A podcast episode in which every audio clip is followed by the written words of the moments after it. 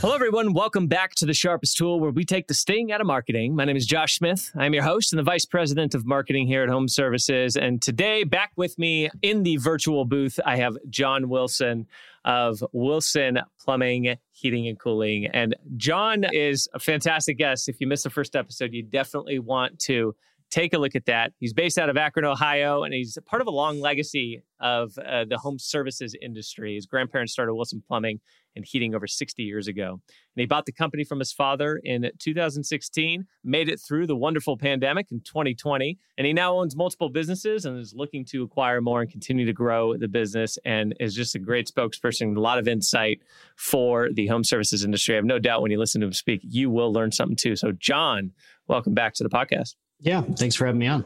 Awesome. Well, for those who missed the first episode, let's give everybody a little bit of insight into who you are and what you're about. All right. So I bought my family's company in 2016 and worked to just instill best practices, grow it aggressively. Uh, and we've done that through marketing, mm-hmm. acquisitions, and now I operate outside of the company, and, and that company is run by general manager. Awesome. I love that. So, in our first episode, you touched on um, how updated training, documentation, marketing practices, others have really taken the company to the next level. And I really want to dive into that further because I think that's there's the way I break it out for homes, most home service businesses, there's kind of three stages. And that second stage is so critical. And that's the establishing of those standard operating mm. procedures. That first stage is you're still operating in the truck, but then you got to get out of the truck at some point. When you get out of that truck, yeah. you start hiring employees. Now you got to standardize your experience. You got to have an experience that's consistent for all your customers. So tell me a little bit about this. Which of those things, training, documentation or processes or marketing, did you focus on first when you took over as CEO? And why did you choose those that particular one to focus on? I think I want to focus on the plateau part first. So what you're describing is plateaus mm-hmm. and 100%.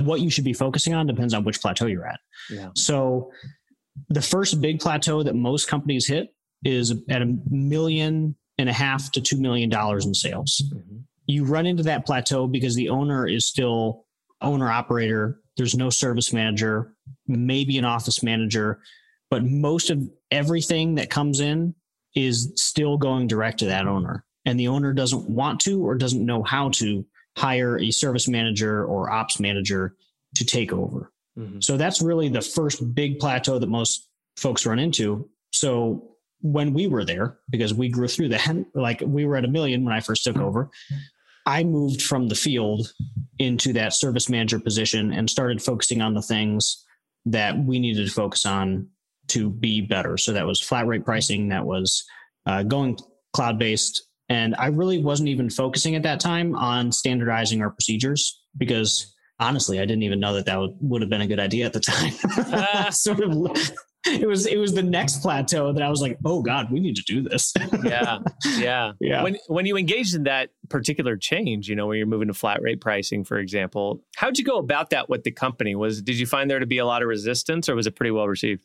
We were so small; it was pretty well received. Okay. You know, if you're going to make sweeping operational changes, uh, the moment to do it is when you are sub 10 employees. like there's life is much easier. yeah. Oh yeah. And the ship gets that much harder to steer the larger it gets. Yeah. I have no yeah. doubt. Um, what has kind of made the most impact, do you think, on the business based off those things that you've implemented since you took over? I would say honing in on our how to manage, how to hire managers, how to hold those managers accountable, and and that sort of trickled down to the rest of the staff. But that took me a couple years to learn. Um, i was always extremely i knew that i was never going to be an integral part of the business.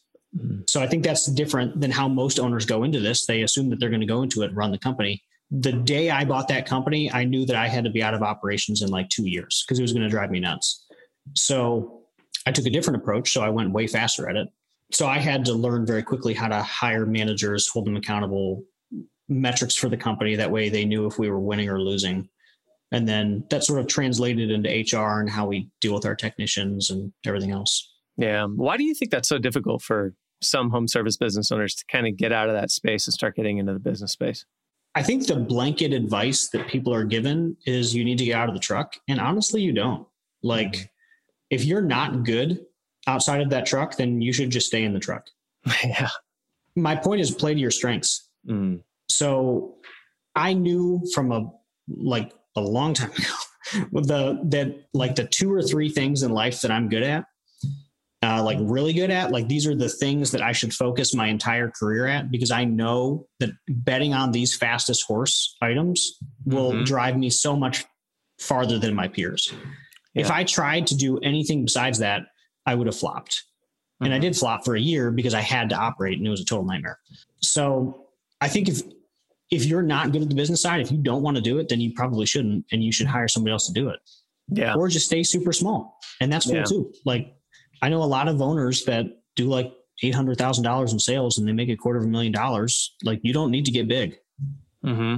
Yeah, I love that. You know, if you are going to grow and getting the right people in the right seats on the bus, right, to use that uh, Gary Collins language, I think is is a really important piece. You know, we have. Uh, mm-hmm. I'm thinking right now of one of our, our clients who uh, is a husband wife team, and he stays in the truck, and she runs the business pretty much because that's what she's good at, and that's what he's good at, and it's a fantastic dynamic, and they continue to grow with that yeah. that uh, relationship. That's I think I think you're right. Being okay with not you know needing to like with just staying in what you're like really good at in that strength zone is uh that's half the battle. it's just being okay with that. I think so. It's knowing what you're good at, and maybe most importantly, knowing what you're bad at, mm-hmm. and then just doing the things you're good at. And if what you're good at is being like a tech mastermind, like that's incredible. That's a skill that I don't have and will never have. Yeah. And if I could produce two or three hundred thousand dollars a year for my family doing that, then sure. Yeah, yeah I'd do that. Yeah. Yeah. So, all right. So, John, you got a really impressive presence on Twitter. How do you think business owners in the home services industry and I say pre- I say relatively awesome presence, and the reason yeah. being is because not many yeah. business owners in the home service space do. Um, it's, it's you, more than zero, right? that's right. That's right. Yeah. Um, how, do, how do you think business owners in the home services industry can make use of that platform specifically, or should they make use of that platform? What's your thoughts on it? Um, I think it depends on your goals. So that's, I guess, the first point. The second point is Twitter has. I don't know what Twitter was like before December of 2020 when I joined. Yeah. I have no idea. So, like, other people are going to have to fill me in on that. But my understanding of the platform is that because of COVID, people began to use Twitter in a very different way mm. now as a networking tool. Yeah. So before that, there was conferences, there was lunches, there was all this different stuff. But you can't do that anymore. And a lot of people went to Twitter. So I have been using it as a networking tool. Mm.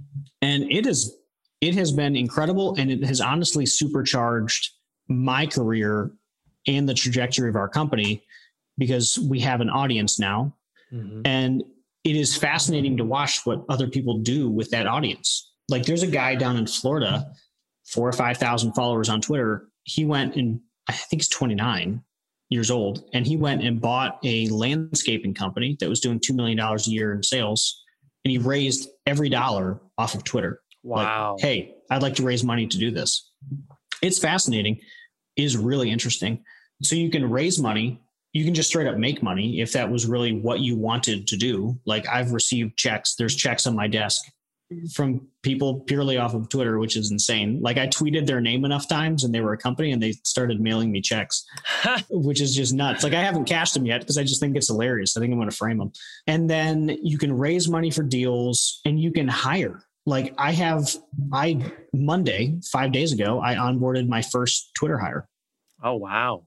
That's cool. It's, that's a, that's a new application I haven't. It across. is, but if you if you think about it, so one of the biggest barriers to talent is do they even want to work for me? Yeah. Right? You have to you have to sell your company. Like of course. Of course you do. But what if you didn't? Because someone reads most of your thoughts on a platform and can hear you on a podcast and they're like, "Man, that guy's transparent. He fesses up to his mistakes pretty much in the in the view of the world." like that's someone that I would want to work with. Yeah. And that's exactly what's happened almost every day. I get an email from someone reaching out saying, Hey, this is what I do. I'd like to be a part of your team. Like yeah. very competent individuals. So I hired my first one Monday. That's awesome. Congratulations. Do you have a strategy specifically for Twitter, a particular cadence that you engage with the platform on, or is it pretty random? So I've been on Twitter for three months and we have yeah. just under 4,000 followers. Mm-hmm. And when I first started on the platform in mid December, I, I heard this podcast and it was uh, My First Million, Sean Parr and Sam, I don't remember his last name, but they talked about this random business idea that they had. They started a new company and then they wrote every single day what they did and what activities happened inside that company. Smart. And then they sold access to what they wrote. They ended up making more money in three months from selling access to what they wrote than they did from the company that they started. it was fa- it was it was incredible. And and yeah. just I heard that and literally the next morning I created a Twitter account because not that I was going to do that, although I'm probably going to do that. It really gave me an understanding of what you can do as a small business owner with yeah. an audience. Oh yeah. Yeah. And it's audience incredible. so yeah, getting an audience is so powerful because if you have somebody, oh, yeah. especially if you're a business owner, right? Because if you have mm-hmm. if you have people that you can pitch something to, they're already interested in you and what you have to say. Yeah. Yeah, that's that's dynamite. Like the, the trust barrier is gone. Like if yeah. I wanted to, and I know this because people are reaching out to me actively, but if I wanted to, I could tweet something right now saying, Hey, I need to create a $20 million rolling fund to go on an acquisition spree. I would fill that $20 million up in like three days, which is Incredible. insane because of the trust that's built inside Twitter. It's insane. And I know this because I've seen people do it that are on there with me that I talk to, and they've raised $20 million rolling funds to go buy uh, self storage units or to go buy uh, this one dude's doing concrete roll ups down in Texas. Like, this is a thing, it's a strategy. that's incredible, man. That is incredible. Uh, do you have any other presences on uh, any other social media platforms, or is it primarily Twitter? Is just on Twitter. So the goal is to get to. I think you asked about cadence. So we're just developing our Twitter strategy, and it's it's there's going to be a a media component. I mean, honestly, me being on this podcast is a part of it. We are working to sort of get out there with what we're doing because although I'm on here for Wilson Plumbing and Heating, my main job is to buy home service companies. So we need people out there knowing that I buy home service companies. So they can either send me potential acquisition targets or say, hey, he was super transparent and I'd be interested in hearing him out. Mm. So podcasts are a big part of that. And a once a week value add, like how can I provide value to people through my own yeah. experience and failures on Twitter, and then just interacting with people when they ask questions. Yeah, that's awesome. It's pretty lowbrow strategy, but it's been working. Yeah, I think that the main thing you want to be focused on, especially when it comes to social media, is the consistency, right? So if mm-hmm. you're gonna if you're gonna post once a week, post once a week, and people get used to that. They understand it. That's what they look for, right? If you're gonna post three times a week, don't say you're gonna post three times a week and then post once a week or every other week, because then there's a in discontinuity. you know, there's no continuity mm-hmm. in what you're saying and what you're doing. You know, I, I know social media can be a bit of a bit of a black box for some home service business owners, especially potentially an older generation who isn't used to this social media thing. Uh, what kind of gap or opportunity in consumer knowledge do you think that home service businesses can address via social media? Honestly, that's a good question. And I don't know that I have the answer to it. I would say that I don't feel that we have figured out the very best way to use social media yet.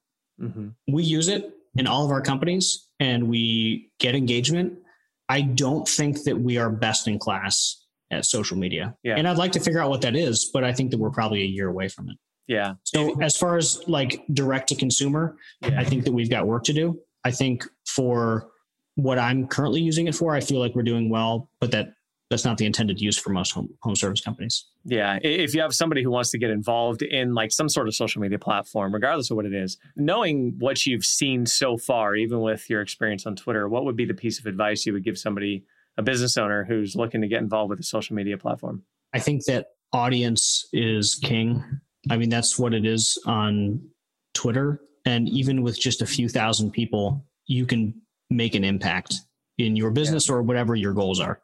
Yeah. Awesome. So that would be, yeah, consistently driving traffic towards it, posting on it frequently, and yeah. make somebody own it. So that way you know that, you know, you're driving towards the results you want. Yeah. So let's talk a little bit about training. For someone so young, you got you have obviously a wealth of experience and wisdom when it comes to um, no, I'm young.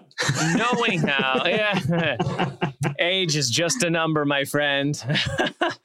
uh, but you got some knowledge, some experience about knowing uh, how to make uh, sure you're bringing out the best in your employees, right? So, when did you realize that you wanted to enhance the training process to make it that much better for the people? That was one of the first items we did back in 2017 to become as close to best in class as we could. Yeah. It has changed a lot since then. A lot of soft skill training, more technical, a very different apprentice program now than it used to be. Mm. But that, I mean, right almost off the rip after buying in, we we created a three time a week training program. Yeah, difficult to manage during COVID. Oh, I but, bet. Uh, yeah. Have you iterated it since then? And in what ways have you? Yeah, I mean, the big thing we do now for training is onboarding is just so different, and that that sets the entire stage for that person's life cycle in our company. We'll take two weeks to onboard a technician, mm-hmm. like a full ten paid days to do it. But when they exit that 10 day onboarding, which is obviously a huge investment. And I'm sure that most people are like, are you kidding? Yeah. uh, but these guys are the most bought in technicians that we have. And the people that, that were here before, like our legacy employees, before we began this new onboarding program, still struggle with the new systems that we use, still struggle with really being bought into what we're building as an organization.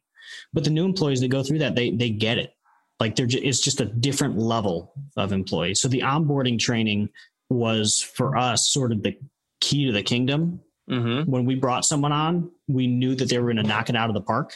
And then it just became repeating those little things that we got from onboarding. Yeah.